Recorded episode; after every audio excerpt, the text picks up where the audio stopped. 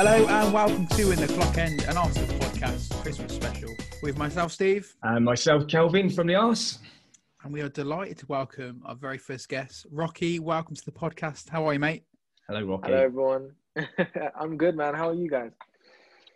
Where do we start? Living Where the dream. start? And look, I, I say this at the start of every podcast since we started. Uh, I'm all good apart from the football. It's as simple as that. Uh, the football is as depressing as 2020. I think that's hand in hand, right? you know, times are rough when there's a pandemic on, and Arsenal still sort of outshine the pandemic. But it, like the pandemic, it's the hope. It's the hope of the uh, the vaccine that keeps you going, right? And then it's the hope that kills us as Arsenal fans. Like absolutely, you get even yesterday's game, and I said it to you, Steve, before we started. I know we'll come on to City in a bit more detail, but I wasn't that asked with last night's game. If I'm honest, I just didn't want to see us get battered. But then when you go to one-one, the hope kicks in. You get a little bit excited, and then yeah. You're like, you, you, you're, you're on the line. You're like, I shouldn't, I shouldn't, I shouldn't, but I'm gonna, I'm gonna. At half time, you're like, yeah. It's At not- half time, the hope's there. Rocky, what did you think? Like, let's just go into it, lads. I think why not, right? Let's get the football talk going. What What did you make of it, just real quickly before we go into lineups? Same exact thing as you guys. I was like, you know what, we're gonna get spanked. We're gonna get absolutely turned over. Mm. And then one nil hit within like the first few minutes. I was like, yeah, it's done. Here we go. Then obviously Martinelli, that little glimmer of hope, the only thing we could hold on to, just did what like something that's world class. Or we we could say it's world class, but that's the only little bit of thing we've seen all season. And nice goal by Lacko. You think we'd be in it, but Mm. turns out it was the opposite. I, I think you can break the game f- down into like three segments. Like the first half an hour was a Man City training session. Yeah. And then we got a goal and we we looked up for it. We still didn't create anything, but we looked Mm. in the game. And then Man City Mm. scored the second, and it was game over. And it was, you know, the training session resumed. That's how I felt anyway. The last, the last twenty minutes, I wasn't. Even, I had it on in the room, but I wasn't really paying attention. Do you boys feel that happens a lot in our games? Because this is something that I just feel repeats, where every game will have a 10, 15, 20 minute top spell where we look like we're taking control of the game. And I mean, I, t- I say that really lightheartedly because, look, for all the ball we have, we you, you boys know it, we all know it. It's we just don't create anything when we have that much ball. But you know, it was like that. We, you know, Martinelli was the one who was really showing the, you know, the impetus to go forward um, and try and create. But other than the goal, that wasn't a lot really. Again, even though we had that 15 minute spell, it happens a lot, right? yeah, I definitely agree. Um, we saw it in the Everton game. We Mm. saw it in the Burnley game, and I believe the Southampton game where we would come out of half time or maybe just before, see a bit of fight, and then we just fall back to being stale again. That's, that's what I've seen. So you're right. It's Yeah. it's concerning because we all talk about. I mean, I've said it myself it's many times. I don't think we will go down, but at the same time, it's like we've got to score goals to win games, and we cannot score goals. We can't even create chances. Mm, It's yeah. like, what has happened? what, what what are they doing in training? Honestly, Um, beggars belief. I think I, I mean, I was listening to your, your latest podcast there, Rocky with Gav, and Gav, Gav was kind of touching on this as well quite a bit. Whereas, you know, this isn't just something which happened overnight. It's been, I mean, I wouldn't go as far back as him as 2003, 4, 5 is when I think he said this started. I think he's got a point where we turned into that, you know, more of a looking towards being a business than a football club, which I think we can unfortunately all agree with. We're too busy looking at the balance book than what was happening in front of our, you know, in, in front of our very faces. I think it all pitch. started. It all started with Adebayor, didn't it? Like 2008, 2007, 2008, 2009, that era. Just Yeah, that transition, just the transition from Highbury to the Emirates. I think the Mm. whole, uh, my my point of view is is you know we invested all that money into a new stadium, but what if we invested into players, you know, on the pitch, like things that we can improve quality wise, and then say the endorsements could come and just keep the ball rolling with victory. But it turns out that they didn't want that. Do you remember when Ivan Gazidis was like promising like we were going to be one of Europe's elite? That was that was why we moved, right? And look, for me, it's Rocky, I know we spoke about this, and well, I'm a little bit older than you guys. Um, not massively to you, Steve, but definitely for yourself, Rocky. Um, you know, Highbury for me was my childhood. I've got lots of great memories, and there's a number of things which you look back on and look, we all bought into the move, right? I was super excited about it. I remember sitting in the stadium for that first game against Villa and being like, "This is quality. We're, you know, we're trying to compete with Europe's elite." That was what we did that for, and you kind of expected there to be a maybe a bit of a down, uh, not down, but a leveling out of, you know, we're not going to compete in the top two. It's a long time ago, the lads, and the league changed a lot since then as well. Um, I think that's something we do not forget about, but we we don't necessarily look at as, as often as we probably should. Look, that that's no excuse though. I think it's what it comes down to with me and Rocky. We're a bit younger than you, so I guess for us, I mean, I re- listen. I remember watching Arsenal in the early two thousands, but you know, I wasn't I wasn't fortunate to go to Highbury that many times. So for for me, as much as you know, I find Highbury quite a nostalgic place, and I love going up there. Mm. Um, yeah, the Emirates has, has sort of been our, yeah, our home for for more of my footballing life, I'd say. Yeah. So it's hard to sort of put into, you know, for me, I, I don't know whether when when people ask the question, you know, was it right or wrong? I don't know. At the end of the day, I think if we were still at Highbury, we'd have a massive, um, you know, from a fundamental point of view, we'd have a massive season to ticket waiting list, and people wouldn't get into the game. And you know, so so for, from that point of view, it, it, probably was the right decision to move.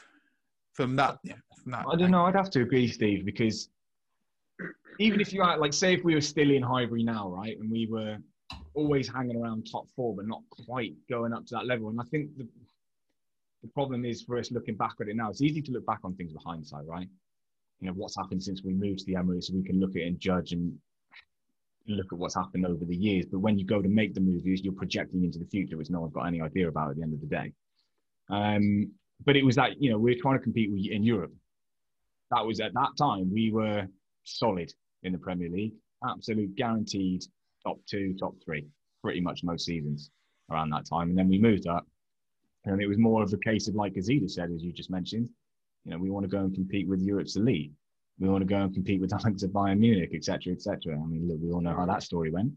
There are other fundamental facts, though, like you know, Chelsea uh, had Abramovich, Man City mm. came into a lot of money. You know, back in the mm. 2001, 2002, we weren't really expecting any of these big things to happen. It was just a case of Arsenal, Man United every year. Mm. So it is what it is, isn't it? Really, it's yeah. out of our hands and it's done, and it is. So, like, back to last night's game, then, chaps. Rocky, I'll throw it over to you to begin with. God. What do you make of the lineup? What did we make of the lineup? I mean, look, let's should we start with the obvious one, right? And that's uh, Runarsson. Keeper. Keeper. Yeah.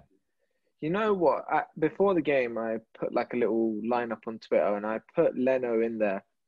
And I think mm. the reason why I put Leno in there is because like this is a very I'd say it's quite important. I know it's the League Cup, but I think a win against City, um, and you know, a win in general would sort of really like lift our confidence. You know, it's a win under our belt, and it would have been nice for Leno to have played, obviously with his experience, and it's a quarterfinals. Do you know what I mean? It's not yeah. round of sixteen. It's not round of thirty-two or yeah. the first round. This is this is a potential semi-finals um, game for us if we you know, advance. And mm. I was just, I was just, I wasn't surprised to see him because Arteta's lineups have recently have been debatable, but just it was terrible. It was terrible. Yeah, I mean, Stevie, we spoke about it beforehand as well. Like, I, I think I said to you at the start, we're going to get a good look at him, one way or another. I wasn't, I wasn't overly happy about it, but again, because and again, it's buying into my own narrative where I wasn't that bothered about the result necessarily. I was more interested in the performance um, yesterday. I just wanted this to be competitive, right? That's the word that keeps springing to mind for me. Can we at least look competitive in a match? For the love of God. Um, but I see. I, I, agree with what you're saying regarding. You know, I, I, think most of us weren't that bothered, but we wanted a performance. I think it was a real opportunity wasted. Uh, there were a lot of talk of, of you know bringing the youngsters in for this game. I mean, he did that with the keeper. I don't really know why you'd rest a goalkeeper. There was just no need to rest a goalkeeper. Yeah.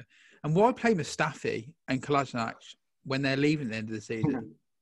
It's, it just, just, just, any sense. Just on that, on that point, Steve, brilliant, right? Why are we persisting with Mustafi? But the thing, and this is, and we'll, we'll come on to this again in a bit, but this is what boils into the frustration with Arteta for all of us. I think it's just you need to be consistent in what you're saying and what you're delivering. Because if you're going to Yeah. turn around to me and we've spent 27 million on Saliba, and I haven't even seen him play a game yet, and he's not ready, anybody who's played in goal or has watched top flight goalkeepers can look at Runarsson and think he's not ready for that level yet. Let's be honest. When he played against Dundalk there at the Emirates, I, there was a couple of things where I wasn't 100% sure about watching. Yeah, he's comfortable with his feet, and he, yes, he made a good save last night. Um, but outside of that, it's frightening to watch someone at that level. I mean, there's two goals he's conceded where he's basically diving behind the line. I know that sounds really strange, but watch them back. Um, that's that's not top flight goalkeeping for me. It reminds me of Manuel Almunia all over again. Manuel Almunia, Manuel Almunia. You know what? It's really annoying to see because I remember at Arteta at the start of the season. I think it Mm. was around the time when we played MK Dons in that preseason friendly. Yeah, It was more of him saying like everybody's gonna have a clean slate, and he was saying this when he first joined. Mm. And he gave literally everyone an opportunity. He gave sort of everyone like Premier League or League Cup minutes. And we even saw Elneny in that um, MK Dons match, and then we saw him Yeah. in the Community Shield. Yeah. And it's sort of he sort of contradicts himself, uh, Mikel, because he hasn't give Saliba an opportunity, and it's Nope. really baffling.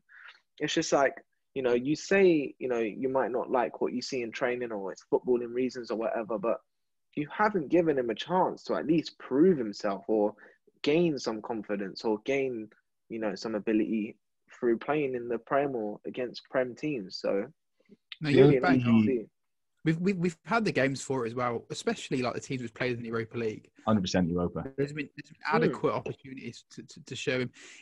The thing is, like people say, "Oh, is he good enough?" Well, until we see him, we're never going to know. It's, But it's why? that- But this is my problem. Why is he? Why was he so willing to do that with Runarsson? Right? Because this is the But point. Like Saliba, yeah. he's not. He, like we just saw last night, that kid was not ready for that game. Unfortunately, look, yeah, a couple of howlers in there last night. To be honest, yeah, there was, like we said, there was one good save, but it's a different game when Leno's in there, and I just find that again with Mustafi, why why do we keep bothering? What what are we doing? It's just uh, we know what we get with uh, Mustafi, and it's kind of like it's like the Willian thing. Now, thank God he wasn't in the squad last night, but that worries me for the weekend. on on Um, Mustafi, did you see that he's been linked with um, a move to Barcelona? I saw that wire Yeah, so that, he came yeah. out today in the, in as well. again. again. Wow. Isn't that mad? Isn't it mad? Um, I- Yeah. do you think he was to blame for the first goal last night? It, it was combination. It was a combination of errors for that first goal. I think Um, the third. looks I think the third goal. The third goal he was with with Laporte. Was it Laporte who scored? The header. Uh, yeah, I, again, it's just most of the goals that we scored against us yesterday. They were just so easy, so so easy to score against. Yeah.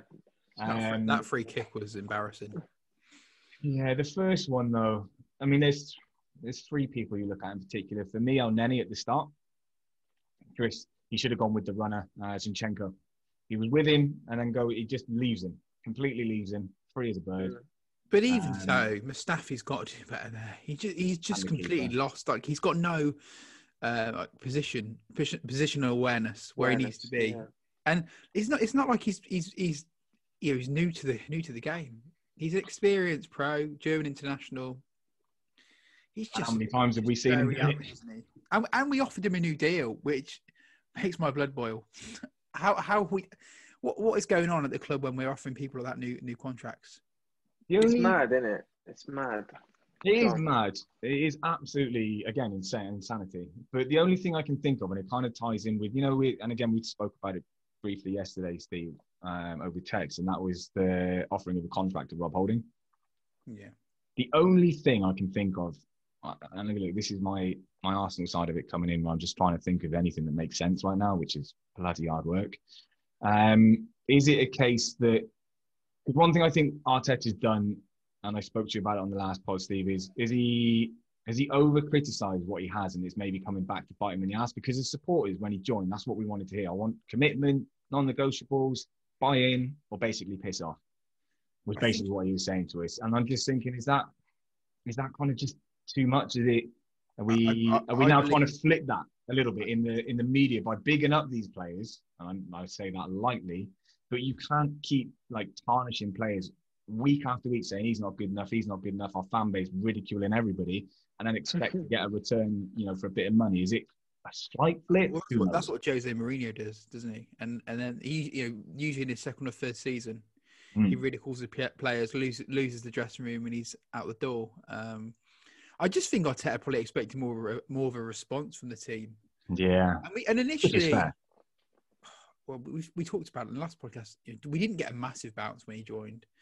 We, you know, we we weren't in the predicament we're in now, but we won a trophy, and I think because of the FA Cup, it's sort of papered over those cracks, and we were maybe a little bit naive to think that this team was good enough to sort of push on and break into the top four. Where in, in truth, you know, we've got a very very mediocre set of players. Well, Looking Yeah. around the pitch last night, I was I was thinking, how have we you know, fallen so far?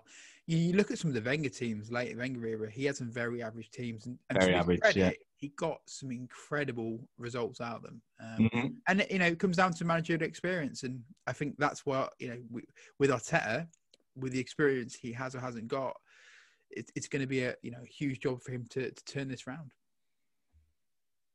Mhm. It's mad. Um, kind of goes on to what um, I was saying on my last pod, and it's something that I've been sticking by now.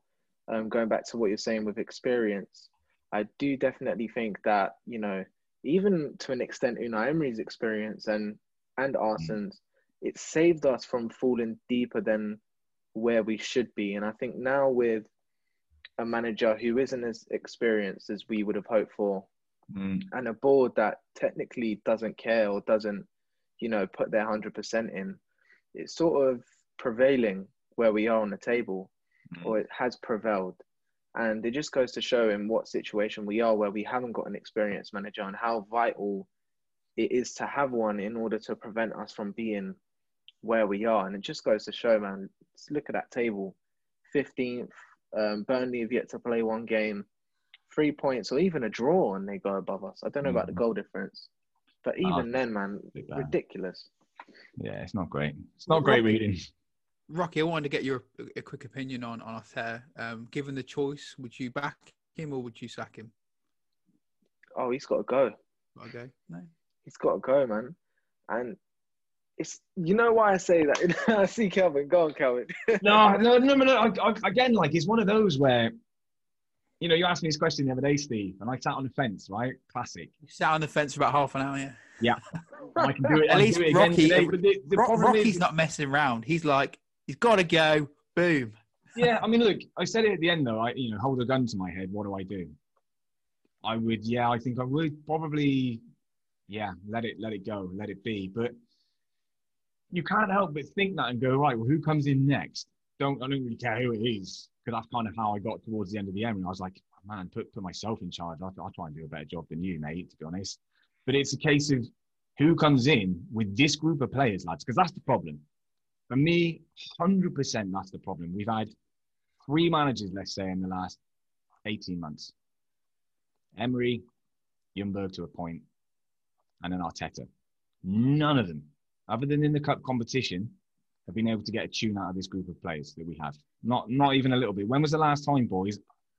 And I'm not even going to say the Fulham first game of the season.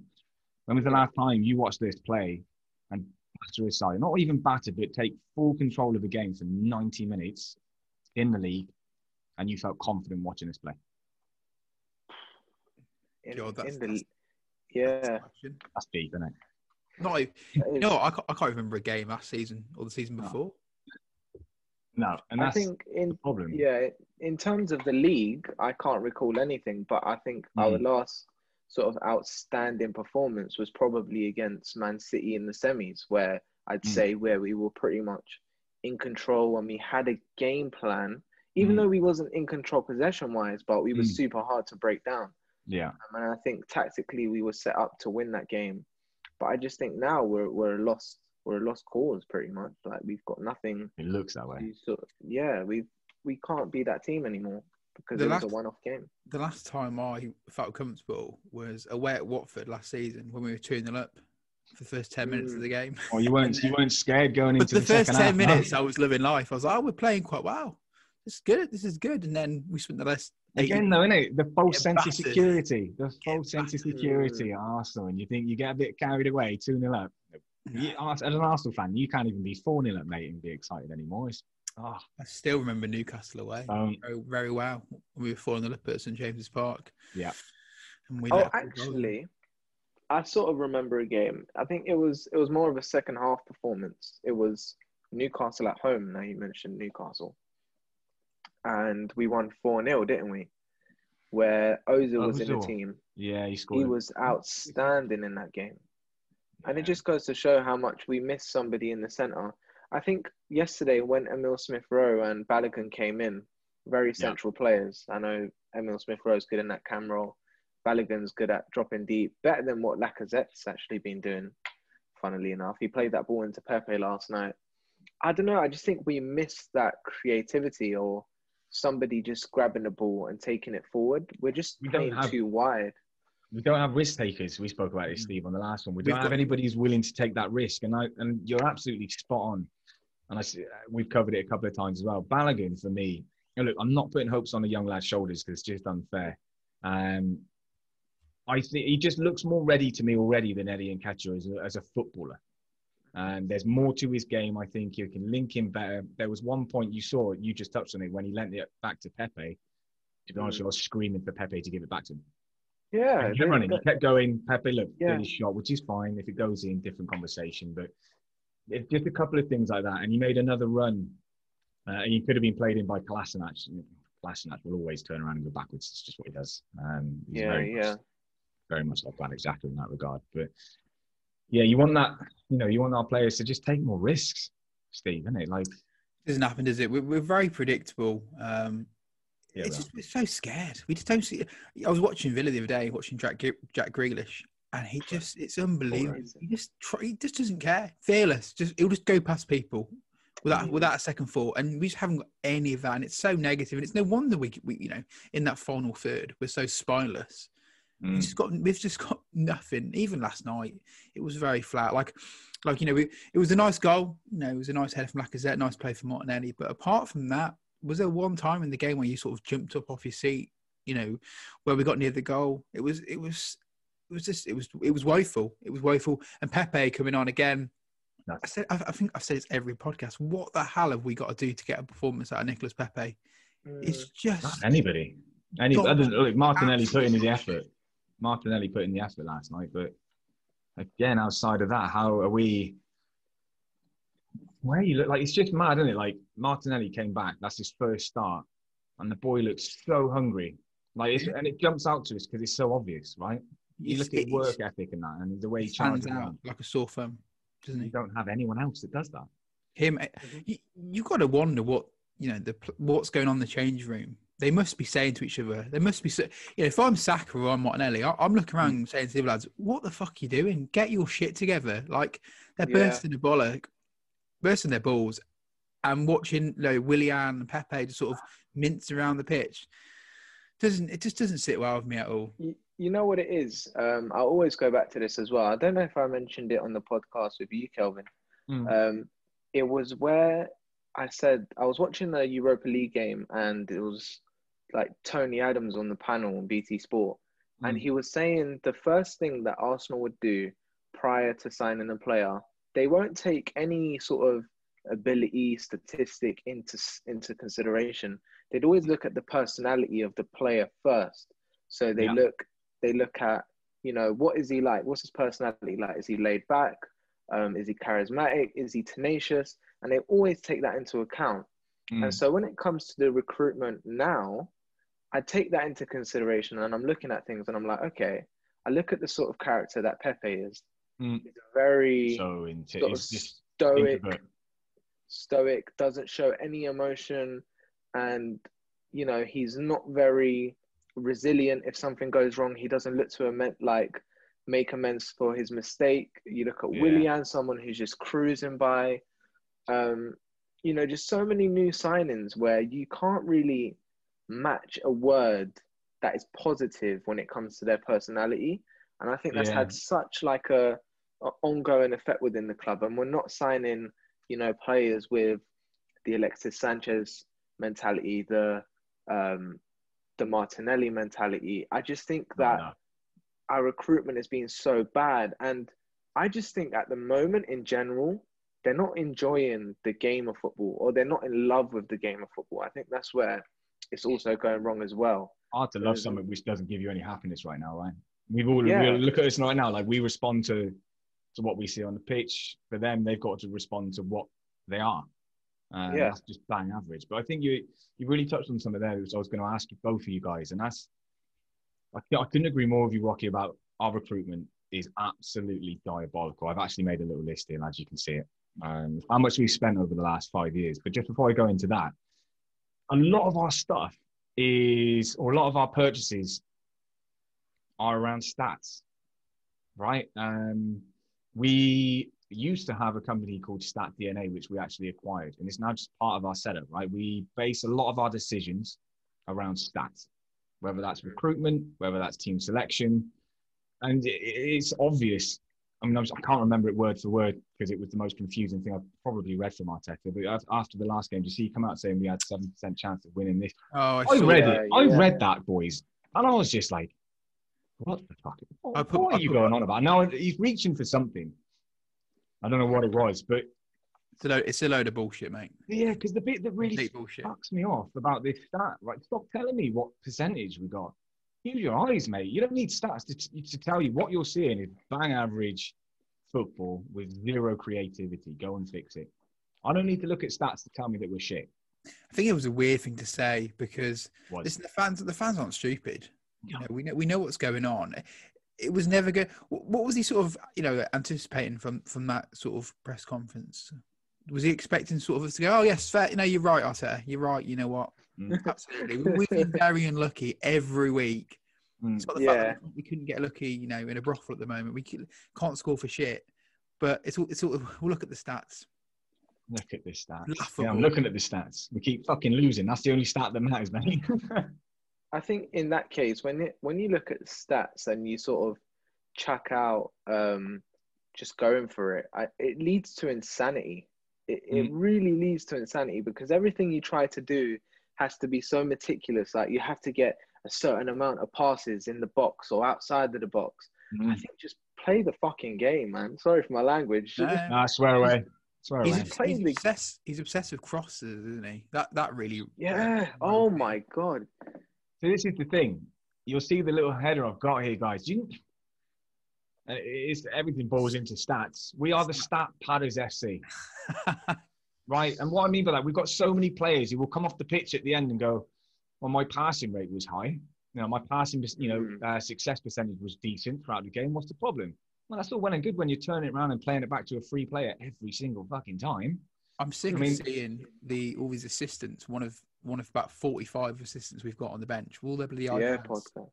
Look at their iPads. Like, what are they doing? Like, no, like back in the day, like even like back in the day, 10, 15 years ago, we didn't have all this nonsense. Sit- Sitting looking at iPads. It's it's just, but it, it baffles me. It really does. A lot of it Yeah. does, though. Now that's the problem. I, think mean, that's when probably you- half the problem. We've we've got too many cooks in the kitchen over there. We've got all these stats, and we're just you know, we're overcomplicating everything. hmm hmm and the so and the simple and the simple things like you know seeing Martinelli struggling to to continue the match and you're Mm. not taking him off before half time you're letting Yeah. him run on the pitch afterwards and it just goes back to you see your player he's hurt if Yeah. Martinelli is telling me mate yeah I can do it I could do it boss I could do it gaffer Of course, he's going. to. He- he's going to say that. And as a manager, it's your time to assert your authority and be like, mate, listen, I'm doing this for your greater good. You know, you might miss this game, but I don't want to aggravate it even more. So you miss three or five. That's something that a parent would do. Yeah, do you you know take, what I mean? And you there's take the decision away from the person. Hundred percent. You take It the was- decision yeah, away. it was That's great. your job as a ball back. manager. Uh, take that decision away from him because it happened twice in the space of a few weeks, didn't it? We, we saw that ridiculous episode with Thomas Partey when he came up in the North London derby. Arteta Mhm. pushing him back on.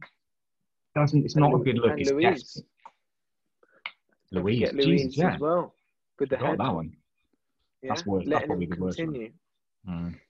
You got to take that decision now because anyone who's anybody who's got a competitive streak in them, even if they're hurt, they're playing on. They're playing on until you re- literally Yeah, can't. course. Um, so you can't anymore. So yeah, you have to take that decision out, and that's if you're relying on players giving you feedback on their injuries, that's not good either. On on the plus side, he did announce there that he's fine. So he, Yeah, hopefully thank God. Yeah, I saw that. Thank God. that would have been the ice on the cake, wouldn't it? Any words on Aubameyang for for uh, Saturday? Nothing. Um, I've got a mini theory about this, Go on. and I like conspiracy theories, anyways.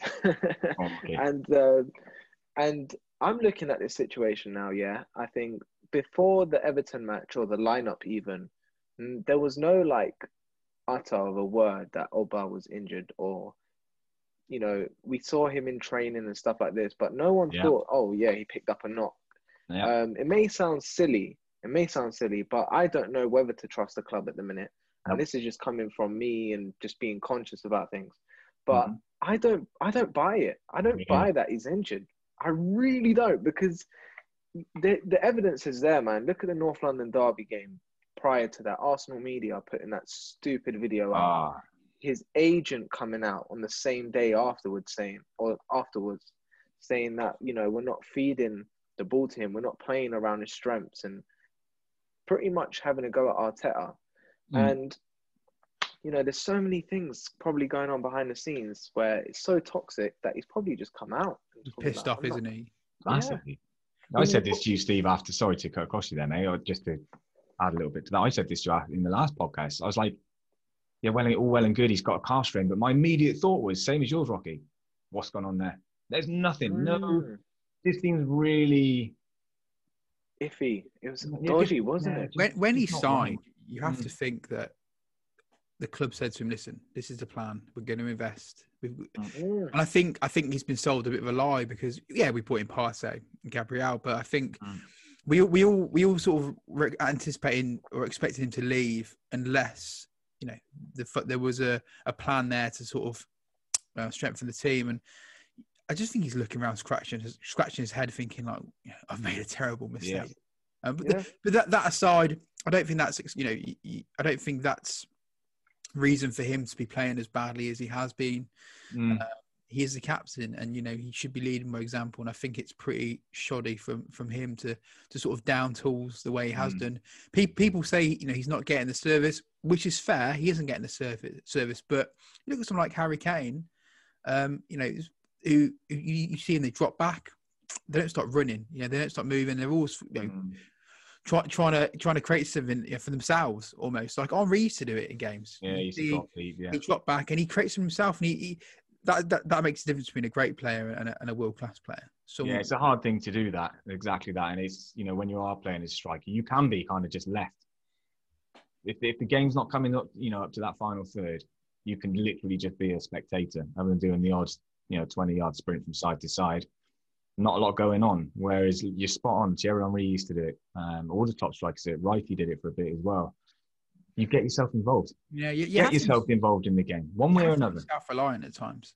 Yeah. the way it is. Moving on Yeah. to um, Saturday's game. How are you guys feeling? Are you feeling confident, or do you think it's going to be another shit show? Should I say? Calvin, I'll, I'll start with you, mate. Where do I even fucking start? Um, look, Well, that, that- that's I don't, I don't know what. To, I, I have fear more than anything. Like every game, I have fear. For me, I, I mean, I, I think it's a case of games after the ones that are really going to define our season. I before the last couple of games, I thought it would define Arteta for us. The next four games after Chelsea. If Boxing Day goes badly, could, could they part ways? I, I think we need we need to, we need to win. Um, or much like last night, if we're not going to win, can you at least be competitive?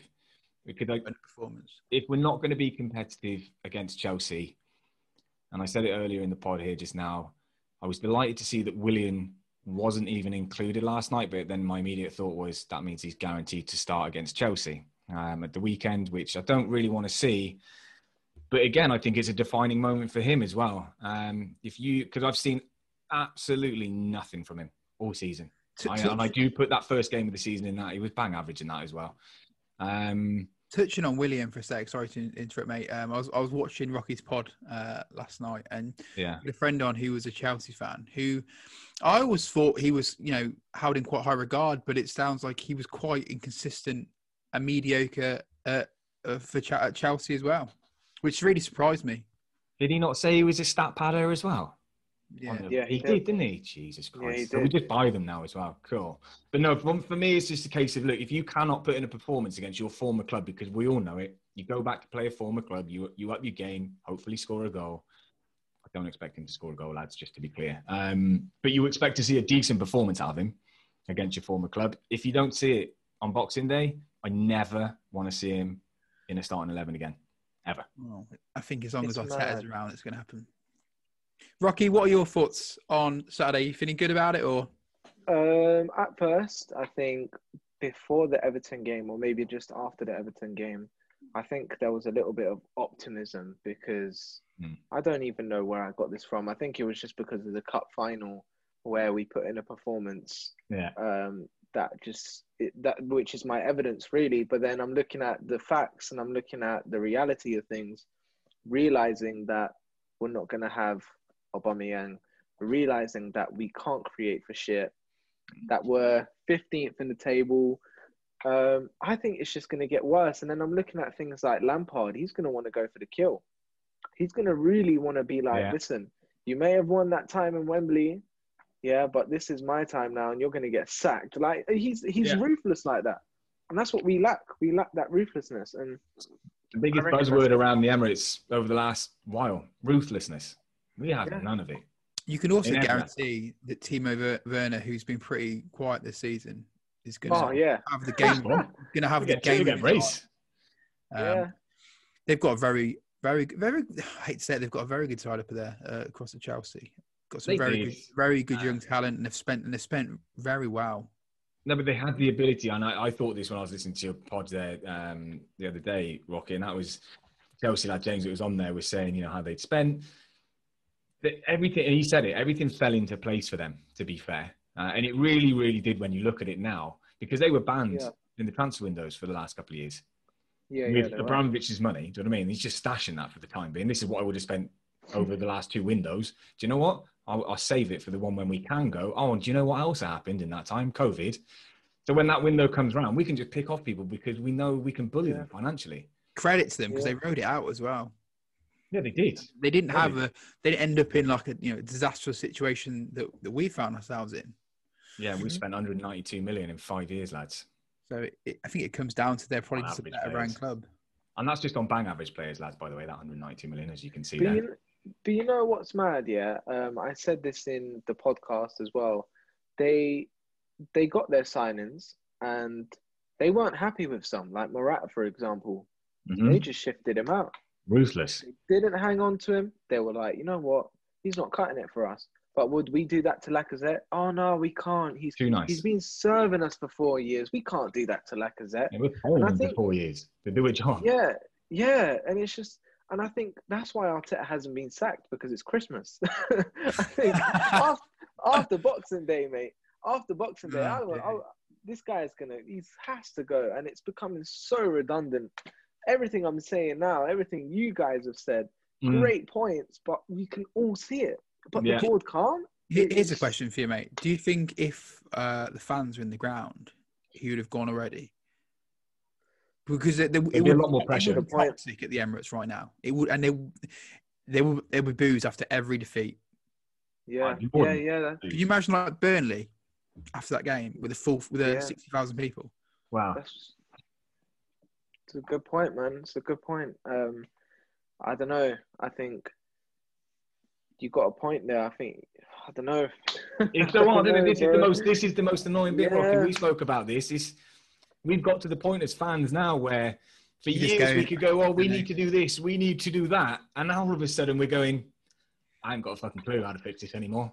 I'm looking at it, and there's just so many problems. I don't even know how to fix problem one, let alone problem ten. You know what I mean? Yeah, yeah, yeah.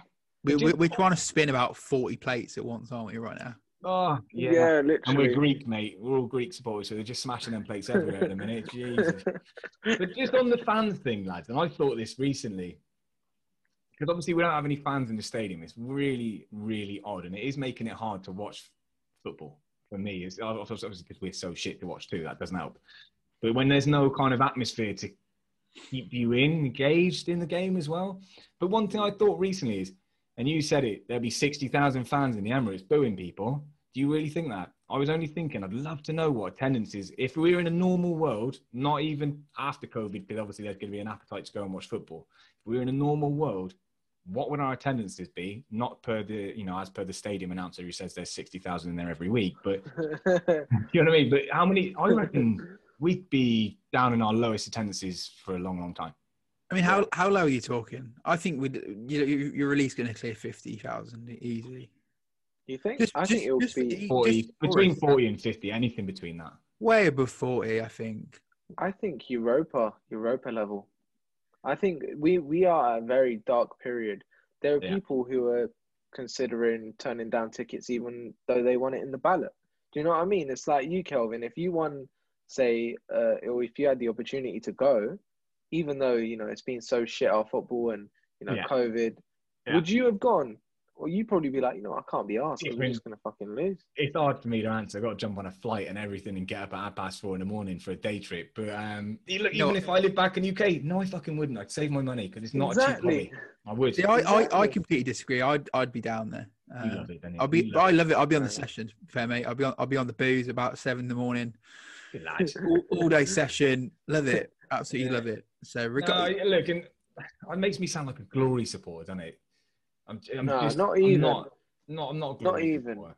It's just really tough to, you know, to you know, let's. It's and it's really funny. We've all got misses, right? And we'll all try and explain what being a football fan's like. to fiance. I just want to add fiance because I. Oh got in yeah, I fiance, got Rocky. You can still say girlfriend. You're a lucky lad. But yeah, fiance. fiance I got in yeah. trouble for saying Mrs. So when I she know, when that's she my listens fault, to this back later, Yeah, that was my fault. Sorry. I've saved I've saved I've saved, mys- I've saved myself there.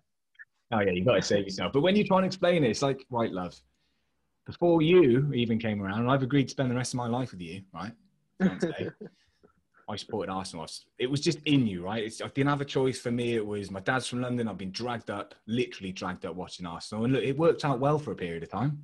It did. and We had some good times, um, but now it's just gone to shit. And my, a lot of fans would just go, "Well, just, just walk away then. Just, just don't watch it." Even if I didn't watch it, lads, every week like I do, it's like a punishment every week. I look forward to a game, and then it's just like, "Yeah, that was crap." But I'd still go and check the result on my phone, and it would disappoint me just as much. It's just, yeah. it's, it's, a, it's like a bond that you have for life that you just You carry forward, no matter what. Warts and Even- all. Go on, sorry, Rocky, you go. Oh, um, I feel bad for cutting you off. No, I think what it boils down to is that um, the energy that we put into the club and the time and Yeah. you know the love for it. You know, we're here now. We're talking about it. Mm. It's really not reciprocated. So we're not receiving that same care back from the club. You Mm. know, it's more like come buy a ticket, come buy a shirt, come do this, come do that. They're not giving us any value back, and Mm. I just feel like that's where the disconnect is. And, you know, we compare it to our misses but fucking hell, I felt more love from her than the club. Like, and Oh, mate, so I'm not- I'm- apart. Just to clarify, if she ever listens to this, I always get more love from my fiance than I do the Arsenal. yeah, uh, just just gonna back that one up, of course. Yeah, yeah. They, my, my fiance is a Liverpool fan, so she just spends most of her time laughing at me. So oh, That must be wow. hard. At least, look, at least my missus doesn't watch any football, mate. Do you know what I mean? So I'll have to work on you that. know, I'm quite lucky because she loves it. So every every every when there's like a Super Sunday, uh, it's fantastic. Like six hours of watching the football together. Oh, That that's isn't bad wicked. setup at all. Good crack. So Nice. anyway, move move. Should we should we talk about something less uh, doom and gloom? Yeah, let's been off, been off the Arsenal from a footballing perspective, innit? And let's talk about a little guest. Oh, he's not little. Yeah, He's, big. uh, he's, not, he's not big either. I'm not saying that. I'm not, I'm not bringing that Five. into it. Good lad, though. Five seven, five seven. I'm quite Five, sure. seven. you should get some. Yeah. You're not you're not as quite as short as Arshavin. Remember, he's five foot four. He's five Is he foot five four, is he? We've got Arshavin. Fuck out of boyo. I love He's that. not Song. five four. Is he? That is was that was the song. So Ah, I don't remember that. Weirdly, Uh, I, it was lo- like- I loved Arshavin. The It was like, again, I love the thought of him as in like he looks class, could be decent, and was- he's just he's. oh, just sums up Arsenal moving forward. He was kind of one of those signs where you're looking to make some of it, and it just he didn't was quite great. happen. Free, he was great at the start of his career. Then he sort of filtered out. Anyway, that aside, uh, let's Yeah. get to you, Rocky. Um, want to talk about your your store, your pop up shop, and um, Mm. just really get into that and talk about something a bit- little more, a little bit more positive. Just to clarify as well, Rocky, sorry to cut across you before you go on and start telling us. I mean, we just want to say, you know, myself and Steve, we're customers of Rocky's, guys. So we, we're vouching for him. The, the, the service is quality. So before we get into that, if you haven't already, look at the shop. Trust me. And you Oh, can't see it, but we are both wearing shirts purchased from the man, the man, the myth, the legend store. So Yeah. Oh, thank you, thank about you. Honestly, I don't know how to react to that sort of love because from the club I don't get it, but from you guys and Yeah. Well, you've got to react so- somehow, mate. That's the beauty of this, by the way. Yeah. don't? So, so Thank getting you, in, getting into it, mate. Um, how did it all sort of start? Start. yeah. you? Where, yeah. Where did that first idea come from? That's a great start, Steve. So well, it goes quite back, like going on for years. So I Hmm. started working at the armory when I was like 16, 17. Um, as soon as I could get a job, um, I was doing things outside of the armory for a little while at the Arsenal. Just started doing community stuff, and I was getting paid and stuff like that. Yeah. And then my contract went out, and then the final season under Emery, I was working in the armory pretty much every match day. So I always had like a love for, you know, the clothing wear. Um, I always, I always felt like I cared a little bit more than the others that were working in there just for a retail job. Yeah. So this goes way back, um, 2017, and I That's not way back, eventually. just- just FYI. Yeah, that is- I eventually um, I had enough at the armory because I just didn't like the, the people who worked there. Um, I, I loved the main boss who was quite cool, but then everyone down below wasn't that great. And I was just like, you know what, sod this. And it came to a point where it was like just before lockdown where I needed a new job. Mm. So I got a job at Odeon, but I never started. So I was there now and I was like, I was sort of jobless. And I looked around me and I just had loads of shirts like this, just things that I've collected for years. And, you know, my, my hobbies, my interests. And I was like, fuck, like, I have to, I have to sell some of these pieces because it's the only thing that I had that was worth something and that I Mm. needed to just, you know, have a little side, side bit of money where, you know, because like a side hustle sort of thing. yeah, yeah. If if if I needed money, you know, I could just be like, right, I could just sell one of my pieces of my collection, and because they were quite cool and they were quite nice, um, I would sell like you know maybe like one, two, maybe three pieces every now and again, and Mm. people would be like, oh, um, oh, I saw you had that, mate. It was in a size medium, but I'm a size large. Would you be able to get one? And I was like, hmm. And you know, I started looking around, and you know, I started to find things where you know I could buy them for a decent price and then maybe charge what the market is, but maybe a little less because you know I don't want to charge people super high because Ah. then I wouldn't be able to compete because I'm not a source. Like I'm not a great source where you know people can rely on me just yet. So it was literally where I could find something for a little bit cheaper Mm. and just buy it, and then once or twice um, there'll be someone who would buy like two things, and I was just like, okay, Mm. no, this might be something here. And then I just started to build up clients, and people One would thing I would, would say things. is your prices are like spot on. Like you compare Mm-hmm. it to some like the classic football shirts, Yeah. where I think some of it's way way overpriced. Uh, Mhm. Whereas you you're very, you know, obviously you, you've got to make money yourself, but you know you sort of look out for people in that sense. You you don't you're not out to rip people off at all. And uh, Mhm. I think that's I think that's that's something that I think that's why you have such maybe a loyal uh, sort of you know uh, customer Mm-hmm. base, people who, who are happy to keep- keep coming back to you because you know Yeah, People, yeah, yeah. It's mad because my nan, like, whenever I see her and stuff, like, she's very like old fashioned, and you know, she wouldn't really get what I'm doing, like sticking to Arsenal. But she asks, like, you know, why is it just Arsenal? Like, why why do you stay to Arsenal? Like, why don't you do like Spurs? Because she lives in Tottenham. Like, ugh. Ugh. She's like, you know, people people want Tottenham shirts or Chelsea shirts, and I'm just like, I'm just like, no, like, you know, I started this because I love Arsenal, and you know, I wouldn't really want to be dealing with a Spurs fan on a daily, you know, I think I've built my sort of reputation to deal with Arsenal things. I'm within the area. I can go into a charity shop now and find like one or two shirts, even if it, even if they're from like, you know, Puma days. I could still find a shirt, and it's just it's just so fortunate that it's worked well in a way. And yeah, yeah, I just couldn't branch out. I have to be loyal to, you know, the people that support me, and then I can support them back. No, I think you're. I think you're onto a real sort of niche uh, thing. I think it, I think it's cool that you just sort of you know specialize in Arsenal. Yeah, it's, it's definitely you. niche. And Rocky, I cannot but like admire you for not wanting to to sell Tottenham shirts. Actually, to be honest with you, the worst part about that is you have to buy one first. Fuck. that. Yeah, I- yeah, no, yeah, yeah, happening. yeah. But from a London football shirt point of view, there's a lot of clubs in London, right? There's what I Mm. think there's what 15 plus professional clubs in London. Um, Mhm. Would you even would you ever consider just excluding Spurs? Doing that, not now, but in the future, maybe when when things get a bit bigger. Maybe. I was thinking like maybe to like invest in, but hands on.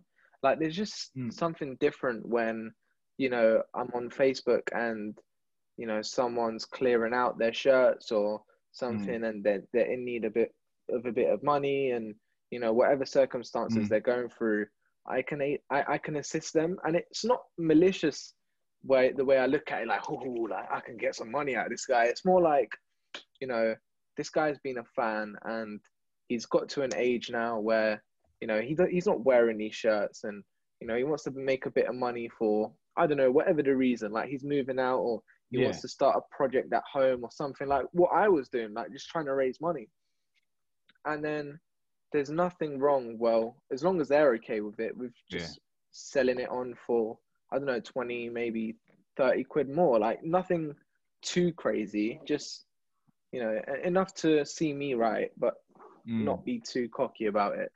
yeah, Going back, I mean? go, going back to the armory really quickly. Um, did you get to watch the games when you worked there, or did you?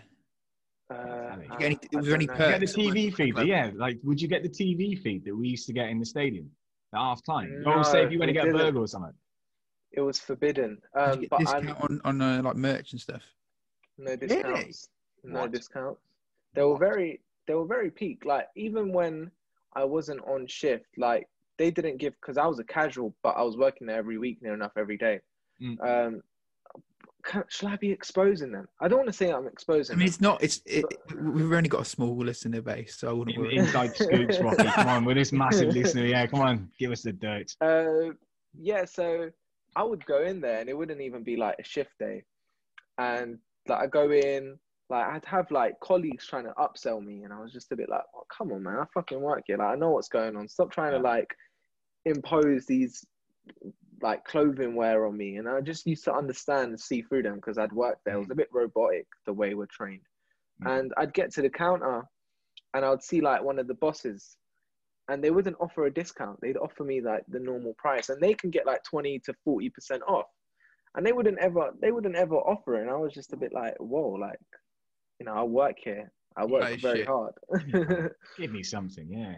Because let's be fair, football shirts cost a pittance to make. You, you, it comes down to that sort of looking after your staff. You know, treating everyone as a as a family. yeah, yeah, I don't know. I can't help yeah. but think. Sorry, Rocky. I can't help but think that when you're describing how it was to work at the armory, was that is that like is that the same managers that manage the squad? Because robotic. This is what I'm saying. fun. Maybe it's a club thing. this is what I'm saying. Like, there were one of the managers in there is like a Spurs fan, and What? workers there were a Spurs fan, and No way. you're you're arguing in the in the dress or the dressing room or staff room because you know Spurs are above and stuff like that, and it's just so petty. But um, going back to the game, I really want to answer this. You know how you asked me if I could get to games. So I, will- you know, when I was doing like community work for Arsenal, Mm. um, we used to have like our cloakroom at the bottom where the car park was, and Yeah. um, it's near like where the players' buses were Yeah. like where they'd stop off and go into that, um, you know, where the time capsule is and stuff. Yeah. And after my shift, you basically go out through the staff exit. But what I used to do is I used to go up like a different staircase, which Yeah. was literally so convenient. It would literally take you right up into the stands. It would take you into the stands, like where the fans are Amazing. like or where like um we'll be like level one or whatever. It would be like ground level, Mm. and I used to go in there. And I used to have like my credentials, and for some reason, when you're working at Arsenal and you get your match day credentials, it comes like with little initials saying Nice. where you're allowed to go.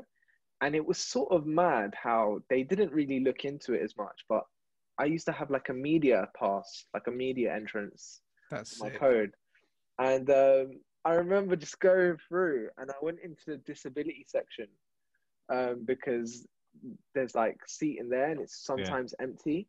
Yeah. And I was just standing there and I was wearing like a tracksuit, like with my work stuff. And I just had like this massive red thing across from me.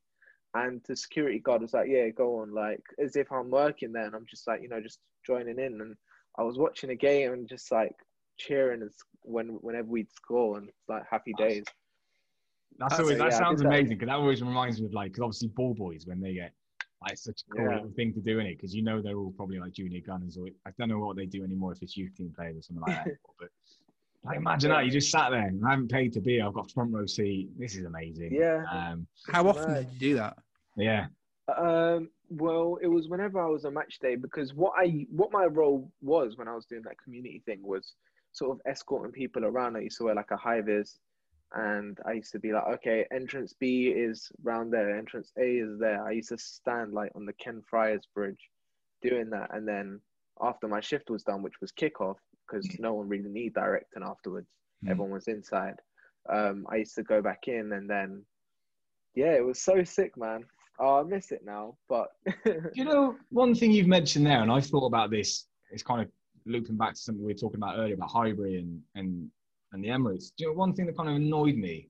Actually, there's two things. Actually, there's a lot of things. Go if I'm honest with you. Go A lot of things annoy me. Um, The there's a few things I just thought we really left behind though, and it's just like you know we're a club of traditions in class. That's what we are. The class bit you can question. Yeah. But that's what we always loved about Arsenal. I did anyway. I always loved like how we went about ourselves as a club. We were, you know, it made you feel proud to be part of the club, right? Um, there were two things that we kind of left behind for me, and that was I never understood why we made our pitch so big for a start because having a small pitch at Highbury, we used to we used to really teams can figure out. That's a really good point. Really weird. I never understood it. And I get, look, modern football, blah blah blah, but fuck that. It works for us. Why did we bin it off? I, I never understood it. But for me, the other one is it's the it's this. You know, we always talk about like feeling connected to players and stuff like that. I don't the really get that. distance. Do you what? Sorry. Yeah. Are you going to say the distance between the crowd and the pitch? Uh, Is okay, that's a that's a see. Okay, okay, okay. That's another one. The side is not so bad. Behind the goals, yeah, I agree. It's not as Um, it's not as bad as West Ham though. Oh my god, That's that's, another not thing. even. Not even. I'm not even going to go into that because that's ridiculous. But no, it's the one of the things that you'll see photos of. Obviously, like we all follow accounts on Instagram where you'll see nostalgic photos of Highbury, and obviously one of the greatest things about that stadium is was renowned was the marble halls, right? And it was the players' entrance and where it Yeah. was. You just mentioned it earlier, and we we know where the player car park is now. It's underground, obviously under those kind of stairs where the armory is. And you say Yeah. the bus goes in there. Like gone are the day, like you literally see a glimpse of players now just driving in and out. That's it. Whereas before, you know, the bus used to rock up to the marble halls. You'd literally have it blocked off either side. The fans would gather and you'd cheer the players in and all that. It's just gone. And it just, Yeah. I don't know. I don't know whether that's just, and again, on that, that's not even something I did week in week out. I think I did it maybe once or twice in my Highbury days, where if I was there early enough, I'd do it. But there's a lot But of fans out there who really appreciate that, you know. Yeah, hundred percent, hundred percent. Like you really feel them there. I Yeah. remember, um, like during the course of lockdown, when we was doing games behind closed doors. Well, we still do it. Uh, whenever they come around to the Emirates, they go around the back where Highbury House is. They go around the Armory, and then you've got some massive fence where you can only like sort of look in. It's almost like a prison Yeah. when you're looking into them, and like yeah. yeah, they can hear you shout, but there's no actual connection. You can't give them a high five. I know it's COVID, but like even in general, before that, you can't give them a high five. You can't say, "Come on, lad." Like, you can't do anything. And Do you, do you think that's, more of a sign of the times and how things things naturally sort of change and progress and it's, I think, it's become almost too VIP, and think a lot of players are too like glorified, and they're more like celebrities than they are like athletes. And And you know, there's no problem with you know footballers doing things outside. Like you know, you've got Bellerin and stuff doing what he's Yeah. doing. I, I can't criticize that. I rate that. But like, there's just too much of this thing where you know they're almost higher. You know, they're not equals. They don't treat every fan the same. And I Mm. think it They- comes down to wages. Their their wages are so astronomical now. They're just the these footballers. You know, we're just everyday working class people. Yeah. You know, earning yeah, you know, thirty grand, forty grand a year. You know, whatever. Mm. These guys are earning that in about an hour, and that's the difference. These they are like you know you talked about celebrities. They are essentially these these are sports players on movie star salaries. So Mm. and it is hard to Yeah. sort of yeah um, what's the word i'm looking for associate affiliate yourself or with that affiliate yourself with yeah, that. yeah do Yeah. you know what i mean yeah. It's strange um go, going back um to uh, the, the shop because I, I Mhm. don't want to uh, I don't want to talk for too long Mhm. um, um, what, what are your sort of next steps or going for, we, we, we touched upon it there briefly about you sort yeah. of potentially looking at selling other shirts what, what have you got in mind over the next sort of six months to a year have you got anything in place So I was literally, yeah, it is it is very hard to plan. Like Mm. even um, where the location where I was doing the pop up shop, I think that I had like a little basement um, area. Like it was quite easy to access and stuff. It's right next to the ground there, enough. It's like five minute walk. Yeah. Um, that was something that I would like to have, you know, maybe hosted every sort of match day, but someone's taken over that space like full time. Okay. So that sort of like messed up my plans in terms of, you know, maybe trying to like venture out and, you know, maybe do pop ups more regularly and sort of stamp my mark there. So one thing that I was looking to do is maybe getting like a shop maybe in the future, like just Nice. around the area. Um, I mean, it's a big, big risk. It's a big, big goal, but I don't know. You just have to be prepared, and you know, I'm just trying to work on that goal. I, th- I think I I think, think- the Mac Day thing oh, sorry Sorry, Steve. I was just going to say because someone, I think someone's asked you this before.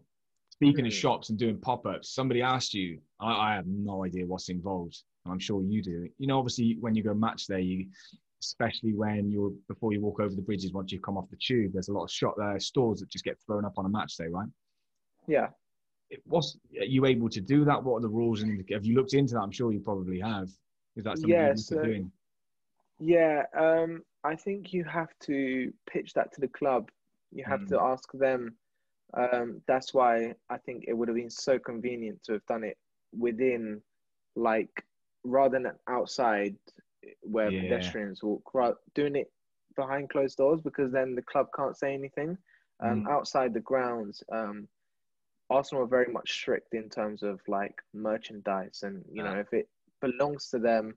If I'm selling Nike stuff where there's the armory and then you know you've got Adidas, I'm not saying that you know I'm going to take all their customers away. It's legal But ramifications commercially, yeah, but commercially, you know, you don't want to like if someone at Adidas was to walk by and see, you know, Thierry Henry Highbury shirts or you know something like that, they wouldn't be too happy. And it's a and it's a lot of money as well. It's like twenty grand a year to sort of really um, pitch that. Yeah, It's it's, It's a a shame because I think it would be so cool. It 'Cause would I, be I- my, my earliest memories of Highbury when I went for, back in like first one was like 2003, walking up to Hmm. the to the ground and just just being like greeted with tons of these street stalls, and it Mhm. and it was so unique and special. And I'd never really seen that at a football club before, like not Yeah. in that sort of.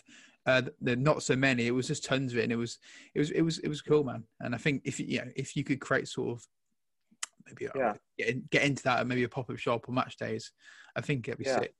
Yeah, the smell That of would be burgers wafting in the street air as well. Oh, Oh, Fantastic. amazing, amazing.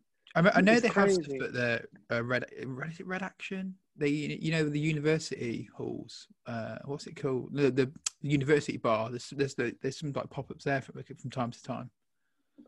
Oh yeah, Where am I that's thinking? interesting. On the Holloway Road. Uh, yeah, Islington Sports Bar. yeah. They've done some fair. that around that. There's the match day as well. I think the match day specializes in more like memorabilia, like um, signed stuff, and the prices are quite hefty. Which you know you can, I can sort of agree with it. Do you know what I mean? It's a signed like Thierry Henry shirt or whatever.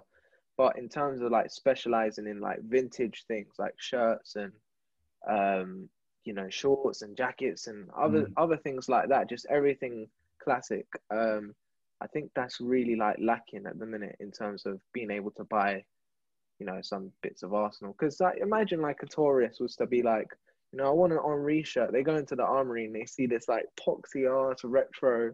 Well, they're thing terrible. they have. You, you know, they're terrible. It's just like the badges don't even look real. The the fonts are not like.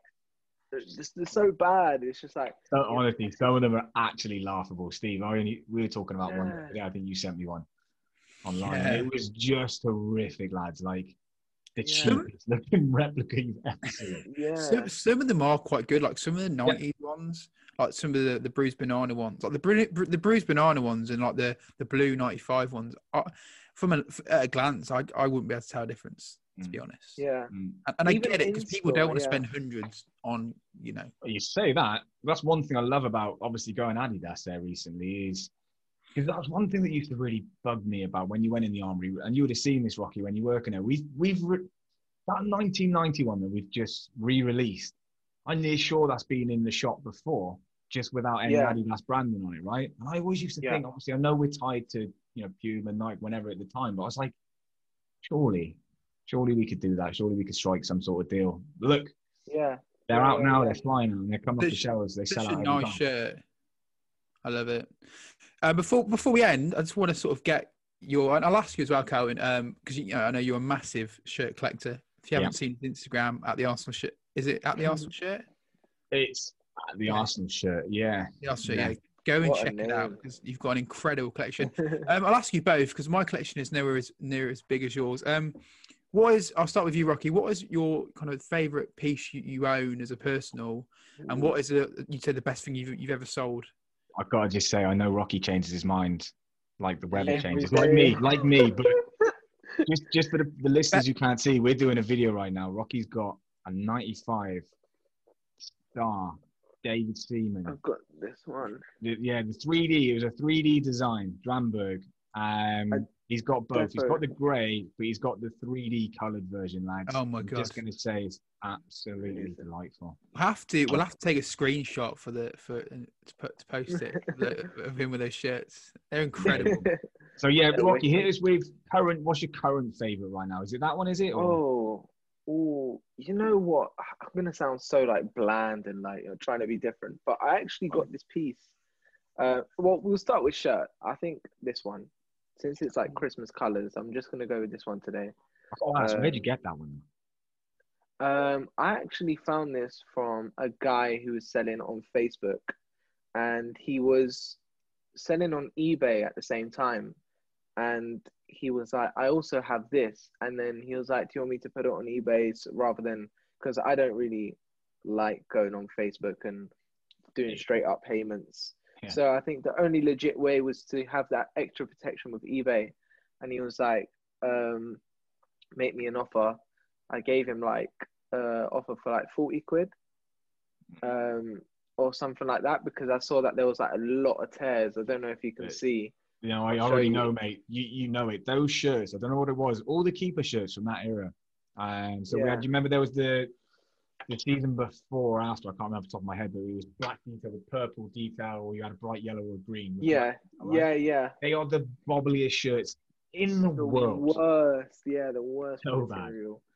And like I was like, in order to repair this, it's gonna take me like three, four hours. I Yeah. literally bin binged watched like a new Netflix series and was like mm. cutting cutting the loose threads to a point where I could say it's in good condition, but it still needs work. So Yeah. So yeah, I'd say that's my favorite at the minute. But what's yours? What are you going for, Steve? My favorite piece in my collection, or in general. Well, let's do. I'll get. You can have two answers then. In your collection, and then just outright. Um, you know what? Well, I've got I've got um the 98, 97. I, sh- I think I've showed you both the 97, 98 in long sleeve in a Oh, medium, a and it is. Oh, you I show Rocky. I put it on my story. It is like Mint. fucking immaculate. Like like the day it was bought from the shop. It's so pristine, but it doesn't fit me. Um, and I don't. You know what? I love that shirt, but it doesn't. I don't like the collar. I think it was a I round. love the collar. This obviously you're talking about the you know, Yeah, look at but- this. I love it. It's it's long sleeve as well. You never get Oh. Man, honestly, I, I, I, I want. I'd, I'd like to put it in a frame. Um, yeah, but it was my Do it brother's. with a photo with Tony Adams underneath. Oh, Yeah, It was my, it was my brother's, and he gave me. And then I'd, I'd, I'd say my favorite all time shirt that I in my collection. Uh, I love how we always got to look back at it, haven't we? I don't know. I, you know what? I love like- this shirt. I love this shirt I've got because I, I I've got this shirt in a in a in a short sleeve from from 2003 when I was a kid. Um, Um, but it, and it's actually a medium because my mom always insisted on buying me shirts about four times too large. Yeah, So when I got that was to- just the style back then, though. yeah. So this is one of my favorites. I one of my favorite shirts that I've got is the O O four O five away shirt, you know, the blue.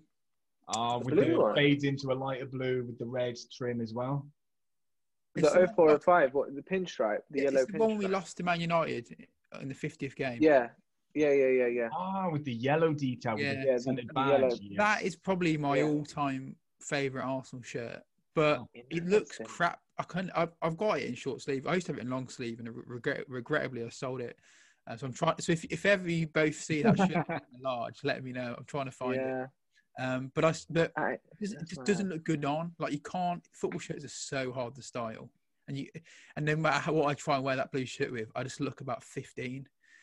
Yeah, Oh. just for wearing around the gaff uh, with a pair of joggers. that's, that's generally me. Or quick, quick whip out to the shop. I wouldn't be wearing them out and about all the time. If Yeah, I I mean. f- see. In my opinion, if, you, if you've got them, like like Rocky, I think you've got to rock them. Like it's it's. I think. You, yeah, I rock enjoy mine, 'em, man. And You know what I mean? You got to, yeah. Yeah. I think even if you feel young, you've got to sort of embrace it because I know we're young, but Kelvin's also young, and it's just like if you have that mindset of just being sort of, I know it's cliche, but forever young, then you know people will turn your head, turn heads at you, and they'll admire it, and it just it starts like conversations, really, just having these vintage pieces, and I think That's we're a exactly very sort of hipster football club. Like you go to games now, ev- we're Mm. very everyone's all at the retro wear. One of my favorite, when we were good. one of my favorite shirts, True. uh, which really rocky, is the one you just bought. The the wet the third. You've both got it actually. Oh, the yeah, Kelvin. Six third. It's on classic football shirts for about four hundred pounds. So Steph, if you're listening and you want to buy me that for Christmas, I'll Oh, it's a dream. Look at it. look at it. Ah, Uh, I've you've got to ask you, Rocky. I've. I've got to ask you. Um, yeah. Are you going to print that up? I'm not sure whether to tamper with it because once you if you if you mess it up, that's like 400 down the drain. I was thinking, yeah, maybe getting all of them as a long-term investment. So buying them all from classic football shirts with Mhm. savings over time and Yeah. just like having them stored and then maybe like in a year or two just put them up on the shop see what the values are saying because to me ever since that arsenal shirt book came out i Mm. think the the the realization of how rare it is Mm. just came to me and i'm like bro like it's like 400 at the minute from 700 you know you got to seize it because the value's just going up because like even when i got this massive, i had one though, back in june Mm. I had the goalkeeper shirt back in June. It sold for 160, but if that was to go on my shop now, I like the demand would be so high. Like, you know, you're looking at 250 plus. Yeah. The the nineties Crazy. jumpers, especially like with the old crest on, go for so much. Yeah, the- especially the. I, I, I've I've always really wanted one of the '98 sweaters with the the old crest on it, and they're so rare, and they're Yeah. usually about Mm. 150. Did did you got there was a someone new on Instagram. It's like 1886 store. Did you guys see that? And he had a whole Yeah. Depop of, and he had some absolute banging pieces. Yeah, Yeah, crazy story about that chap actually. Just, just sorry, off the going off the piece a little bit. I was having a conversation with him. Um, I was just scrolling through his, his photos, as you do when you just get a bit bored. And there, just scrolling through, and then there's one photo of my dad's best mate at uh, Paris '95 European Cup final. Um, and I managed to. oh, Have you seen? So there's basically there's a picture of my old man's best mate, um, and next to him there's a bloke in like this man, you know, handmade boiler suit. Um, Yeah. And he was trying to get in touch with the bloke who had it, and then I saw that and I was like, yeah, is it- you know, I was like, is that photo of you? I'm pretty sure it is. And he was like, yeah, Yeah. me. And then he goes, I've still got the boiler suit, so I don't know whether we'll see it come back to life, but it's. I think uh, I saw yeah. your comment. I remember seeing your comment, Yeah. but I think, yeah, um, I think there's two 1886s though. Was It's- that was a that new one, 1886 store.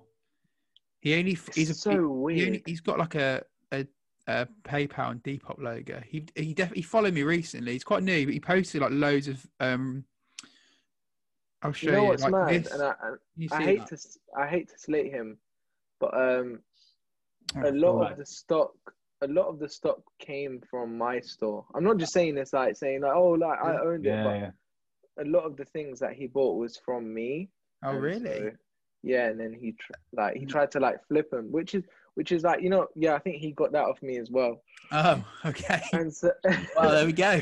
If you're Yeah. listening, I didn't know that. bless I did him, wonder. but- I did think he's got a banging collection. Hmm. Makes sense. yeah, but his prices were a lot. Like Yeah, they were I quite think steep. the tracksuit I sold him, I sold for like 160, which is fairly reasonable when you're getting trousers and a sweatshirt. Mm. And he put it for like 300, and it's like yeah, you're hell, kind of take, taking the piss. Yeah, just a little bit. Just a little bit. Just a little bit. Going back to shirts, um, Calvin, what, what would you say is your best or top? You've got so many. So I know. favorite you own and favorite you maybe favorite piece you don't own. Um, He's doing that thing again. He's he's. I'm he's looking over and see it again though, because it changes all the time. Um, I'm not, I'm not to sound arrogant.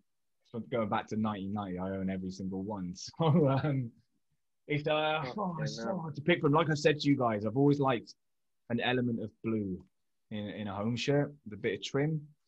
So with that in mind, I can't help but look at the was it the zero zero to zero two home shirt double winners. Oh, I love that. Cole shirt. Campbell. Oh, the Red collar, yeah. Oh, that was a pretty clean, smart shirt. That was a great. Um, so yeah, I was a big fan of that. To be honest with you, for me, it's just like everything's kind of associated back to nostalgia for me. A lot of the times, Mm. like there's a lot of shirts that we have now. I mean, like I was only thinking of the this year's home shirt, right? I think it's How one of our nice it is. It's such a nice shirt. Lovely shirt, but in 20 years' time, when I look back at that shirt, what am I going to think of? How fucking utterly shambolic we are, or were. Yeah. hopefully, hopefully we're not still shambolic in 20 years' time. Um, so yeah, a lot of the stuff I look back on are like, you know, you look at the the last, you know, when we won the Cup Winners' Cup, Alan Smith, that home shirt was pretty smart. Again, a little bit of blue in that.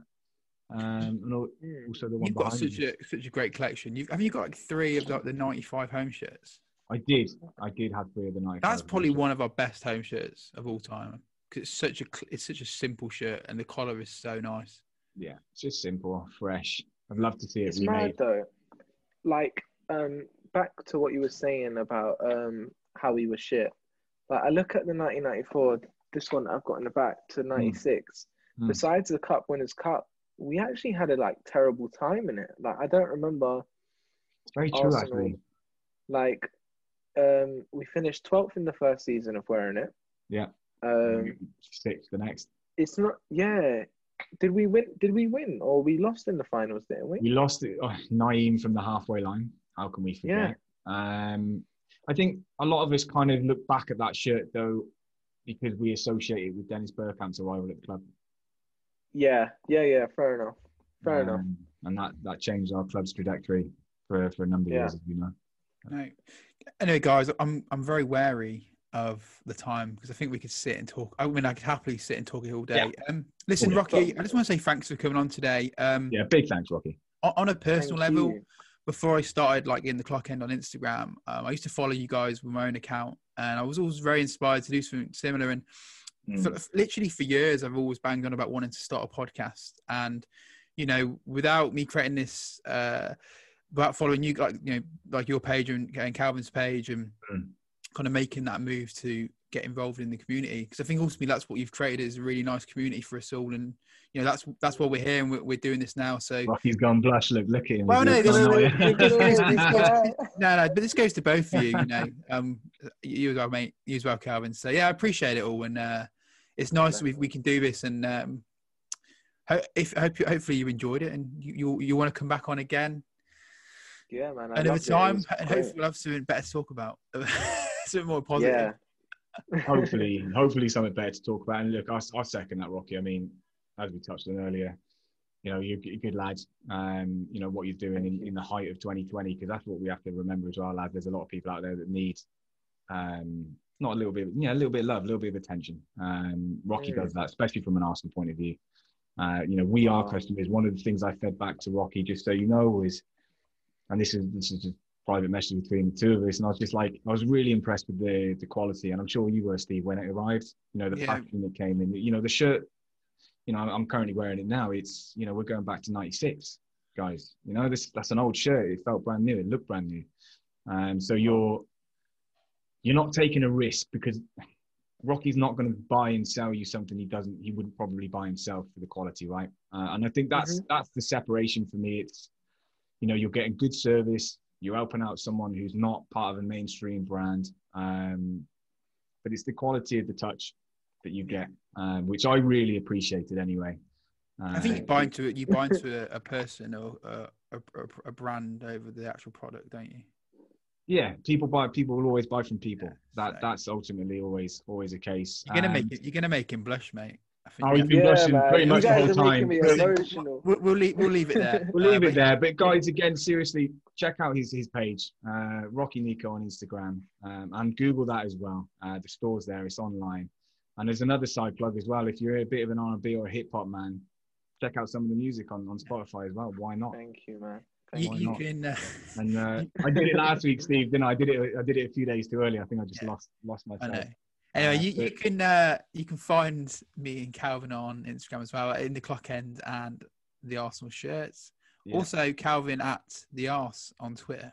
Yes, uh, Nice. at underscore the arse underscore. Um, that, that's where I'll post a lot of stuff Give- on, on Twitter. But look, Give you To anyone who's- now.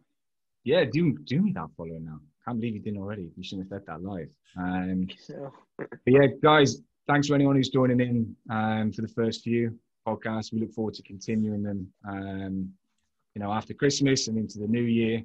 Um, obviously, we'll be following up after the Chelsea game, one way or the other. I hope to God we can at least talk about something positive for a change. Um, but Yeah. wherever you listen, wherever you're listening, um, you know, we wish you a really Merry Christmas. Um, you know, spend that time with with your friends and far, maybe not friends so much this year, but your family in particular. You know, over Zoom. Over Zoom, yeah. We'll get, we'll probably do a Christmas quiz or something. But no, I mean it really seriously. It's it's been a tough year, guys. So if you have the chance to take a bit of downtime, just just take a step back, reflect on what you've got, um, and appreciate it. All right, cool. Um, and All we right, look forward to joining you again. Cheers, guys. Thank Merry you. Christmas. Merry See Christmas, you boys. next week after Chelsea. Yeah. Merry Cheers, Christmas, Rocky. guys. Cheers, Calvin. Cheers, Good, boys. man. Cheers. Love.